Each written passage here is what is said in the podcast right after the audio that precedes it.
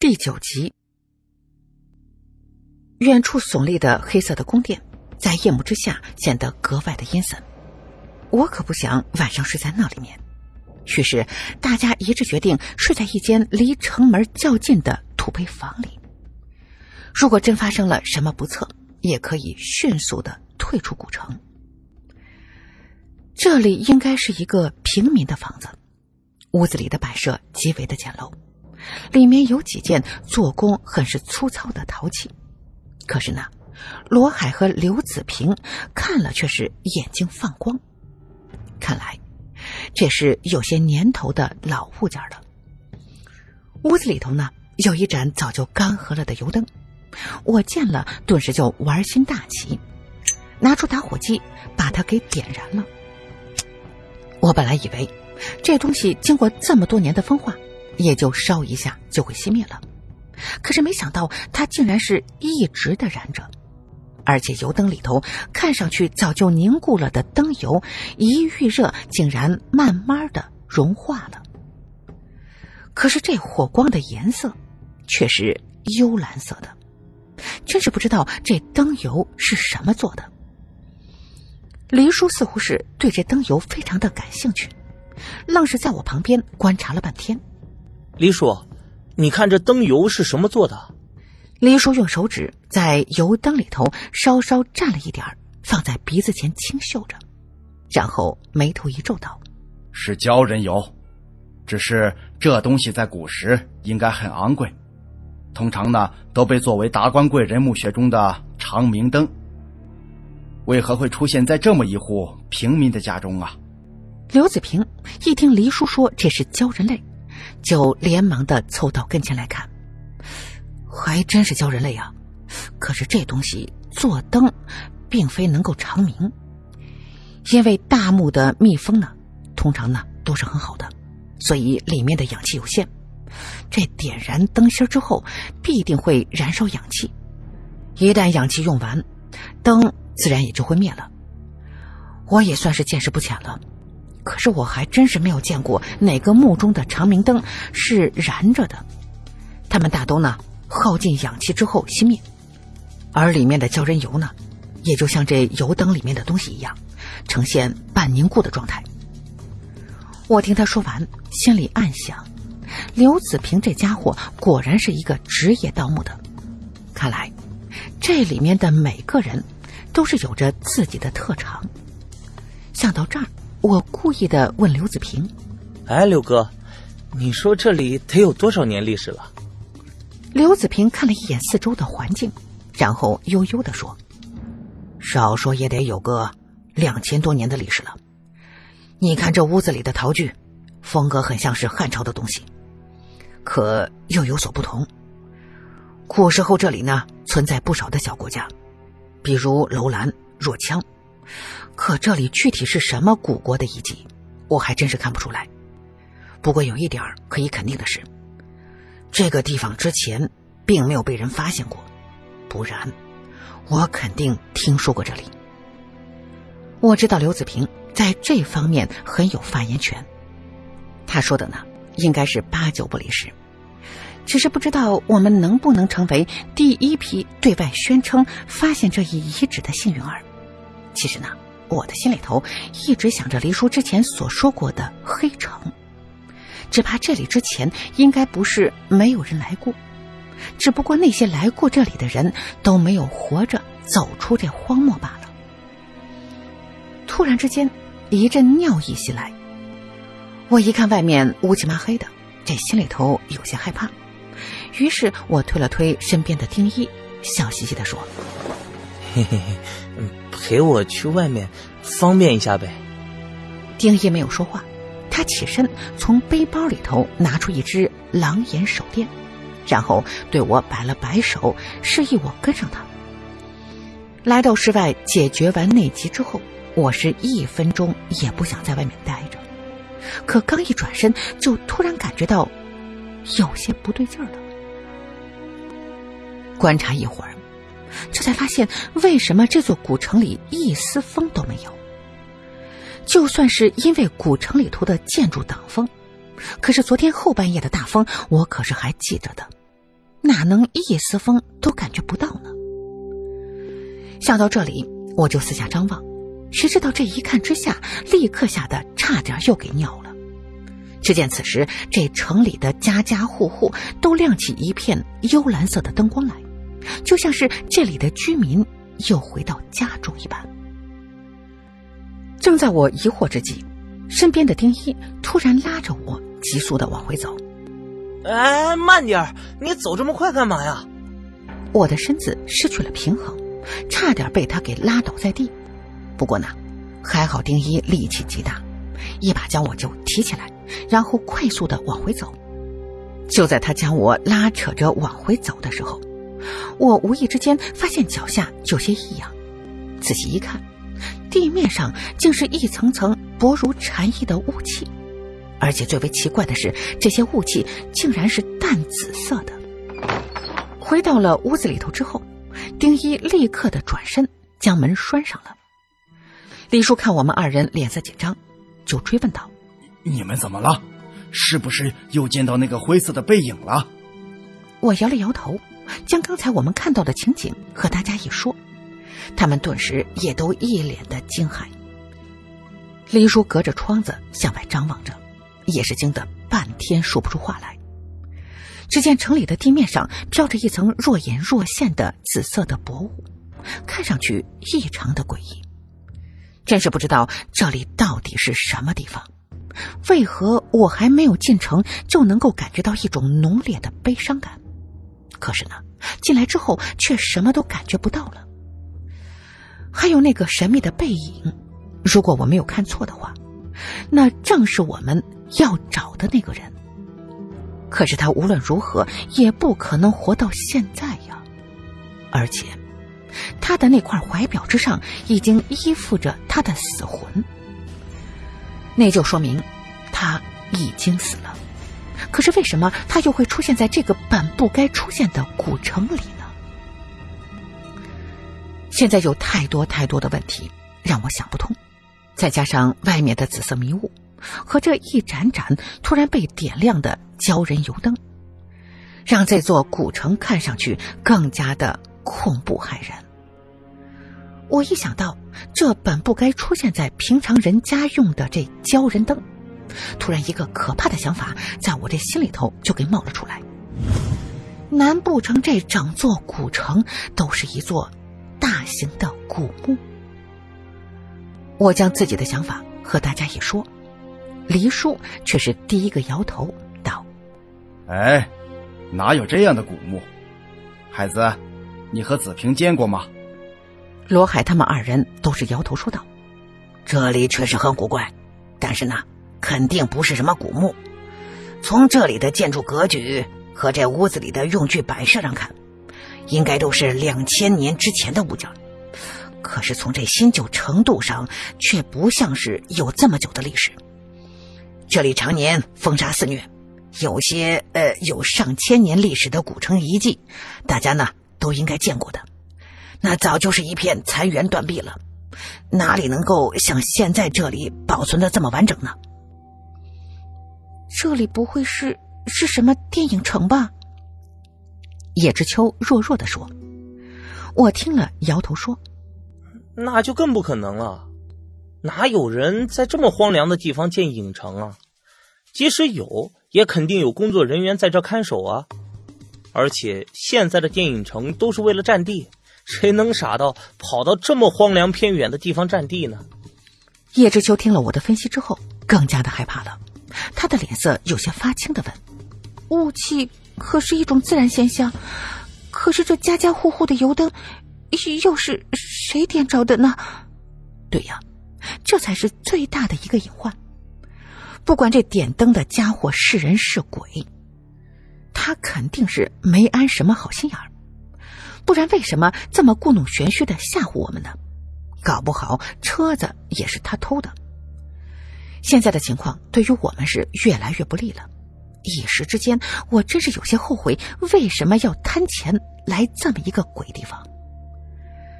之后，我和黎叔还有罗海他们。一起虽然是商量出了几个方案来，可是最终呢，没有一个是行得通的。因为现在最大的问题还不是食物，而是水。人可以在一周之内少吃食物，或者是不吃食物。可是，如果在同样的时间之内不喝水，那却是万万不行的。虽然搞不好死在这座古城里头会上新闻联播，还是央视的新闻联播，成为震惊世界的头条。可是，比起好死，我呢还是想着赖活着。再说了，我的本事是用来找别人的尸体的，我可不想最后沦落到别人来找我的尸体。现在的天色已经是很暗了，大家呢都已经是又累又困，看来所有的事情只能是等明天天亮再说。也许明天我们走出城门之时，车子又自己冒出来了也说不定。但愿幸运之神能够眷顾我们这些人。因为没有睡袋，大伙呢只能靠在一起取暖。丁一的手虽然很凉，可是他的身上却是热乎的。是一个不错的取暖工具。我这一次呢，没一会儿就睡着了。丁一还是没有睡觉，在这么一个情况不明的环境之下，他是肯定要守夜的。睡到后半夜的时候，我突然感觉心脏猛地一揪，一种浓烈的悲伤正一点点的在我的心里头蔓延开了。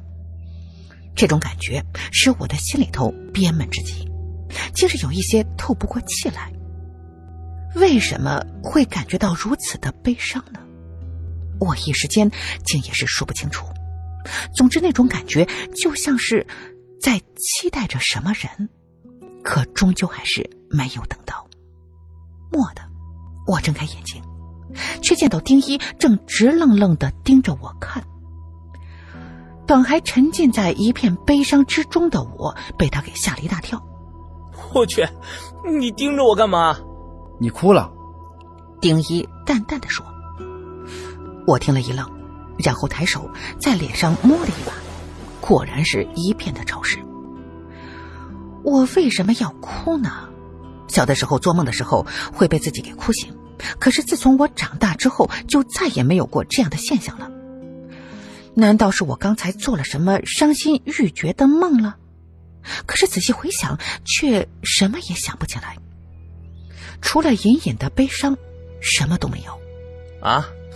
那我哭了多久？我问丁一，因为我知道他肯定是一直没睡。丁一耸了耸肩，刚睡着就开始了，只是一开始的声音很小，我不确定你是在哭，还是在说梦话。我勒个去！不会吧？睡着就开始哭了？可是我为什么哭啊？这个地方也太邪门了。明天白天呢，就算是没有车，也一定要离开这里才行。天亮之后，所有人都陆续醒过来。屋子里的鲛人油灯，不知道什么时候自己熄灭了。大家都舍不得吃掉身上为数不多的食物，只是每个人呢，先喝了两口水。我们最大的希望。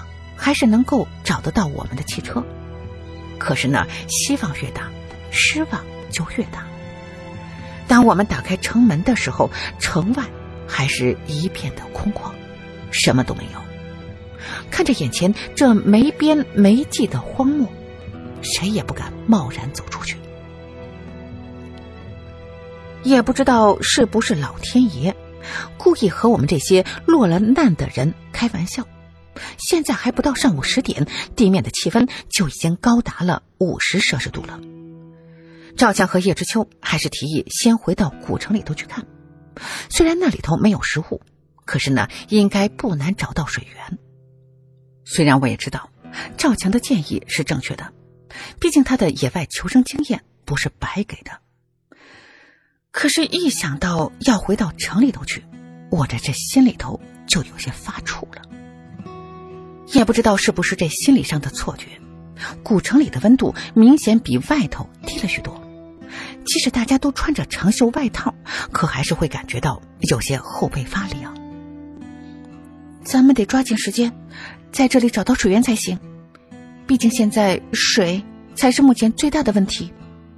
叶知秋一脸的愁容的说：“李叔点点头，然后用手指了指城中心的那座黑色的高塔，说道：“嗯，咱们去那里看看，应该会有水源，只是不知道里面的水有没有干涸。”大家听了，都是齐齐望向远处的黑色的高塔。这应该是我们的唯一的希望了。高塔位于古城的中央。我们往前走了一段之后，发现脚下的路由黄土变成了黑色的石子铺成的路，而且呢，正是从这黑色的石子出现开始，黎叔就发现路边多了一条不深不浅的小渠。他若有所思的看了一会儿，然后对大家说：“这应该是当年用来收集雨水用的水渠。咱们顺着这条小渠。”应该就能找到当年存水的水窖了。大家听了，这心里头都是一阵的兴奋。只要找到水源，我们就应该能够走出这片兔子都不打死的荒漠了。虽然我们这一次的目的是来寻找那个生物学家的遗体的，可是自身的安全却是最重要的。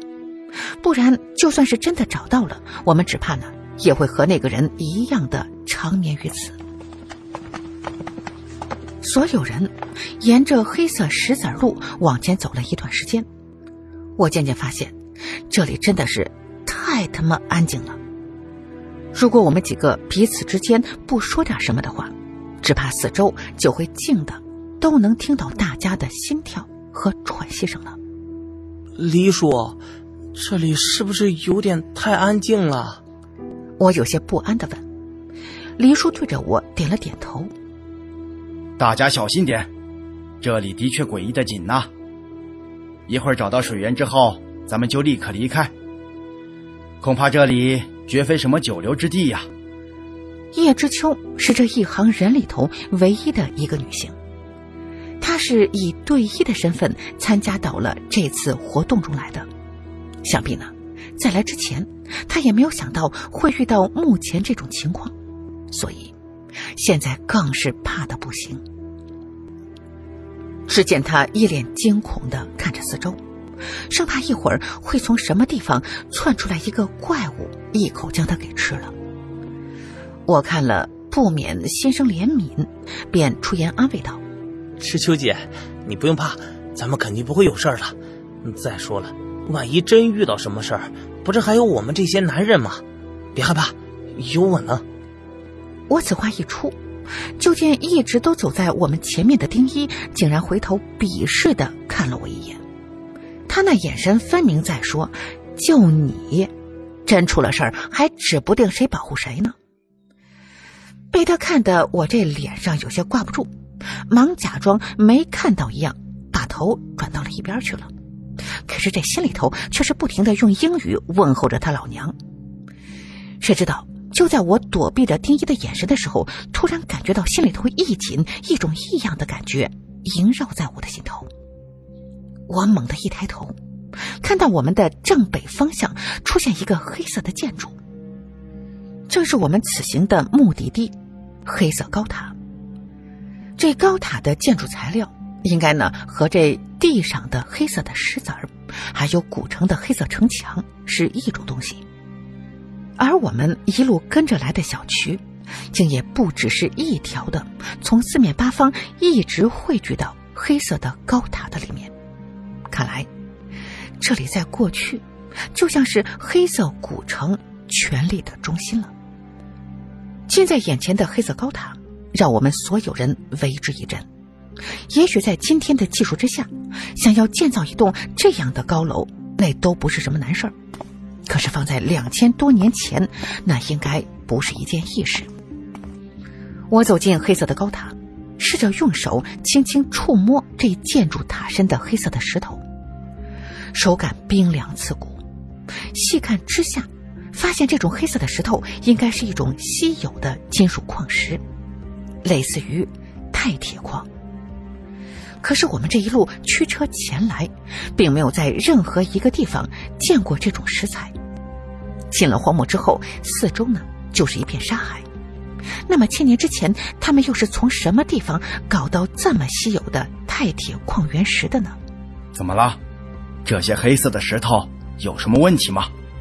林叔见我摸着墙壁，半天不说话，就走过来问我。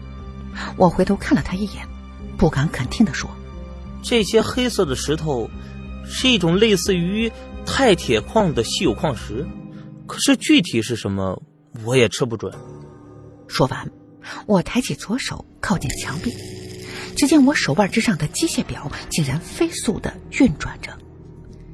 黎叔见状，也拿出他身上的罗盘，四下的转悠着，然后一脸凝重的对我们说道：“这里的磁场不对，我的罗盘在这里失灵了。”我一听，忙伸头去看黎叔手中的罗盘，只见罗盘的指针和我的手表一样，正在飞速的旋转着。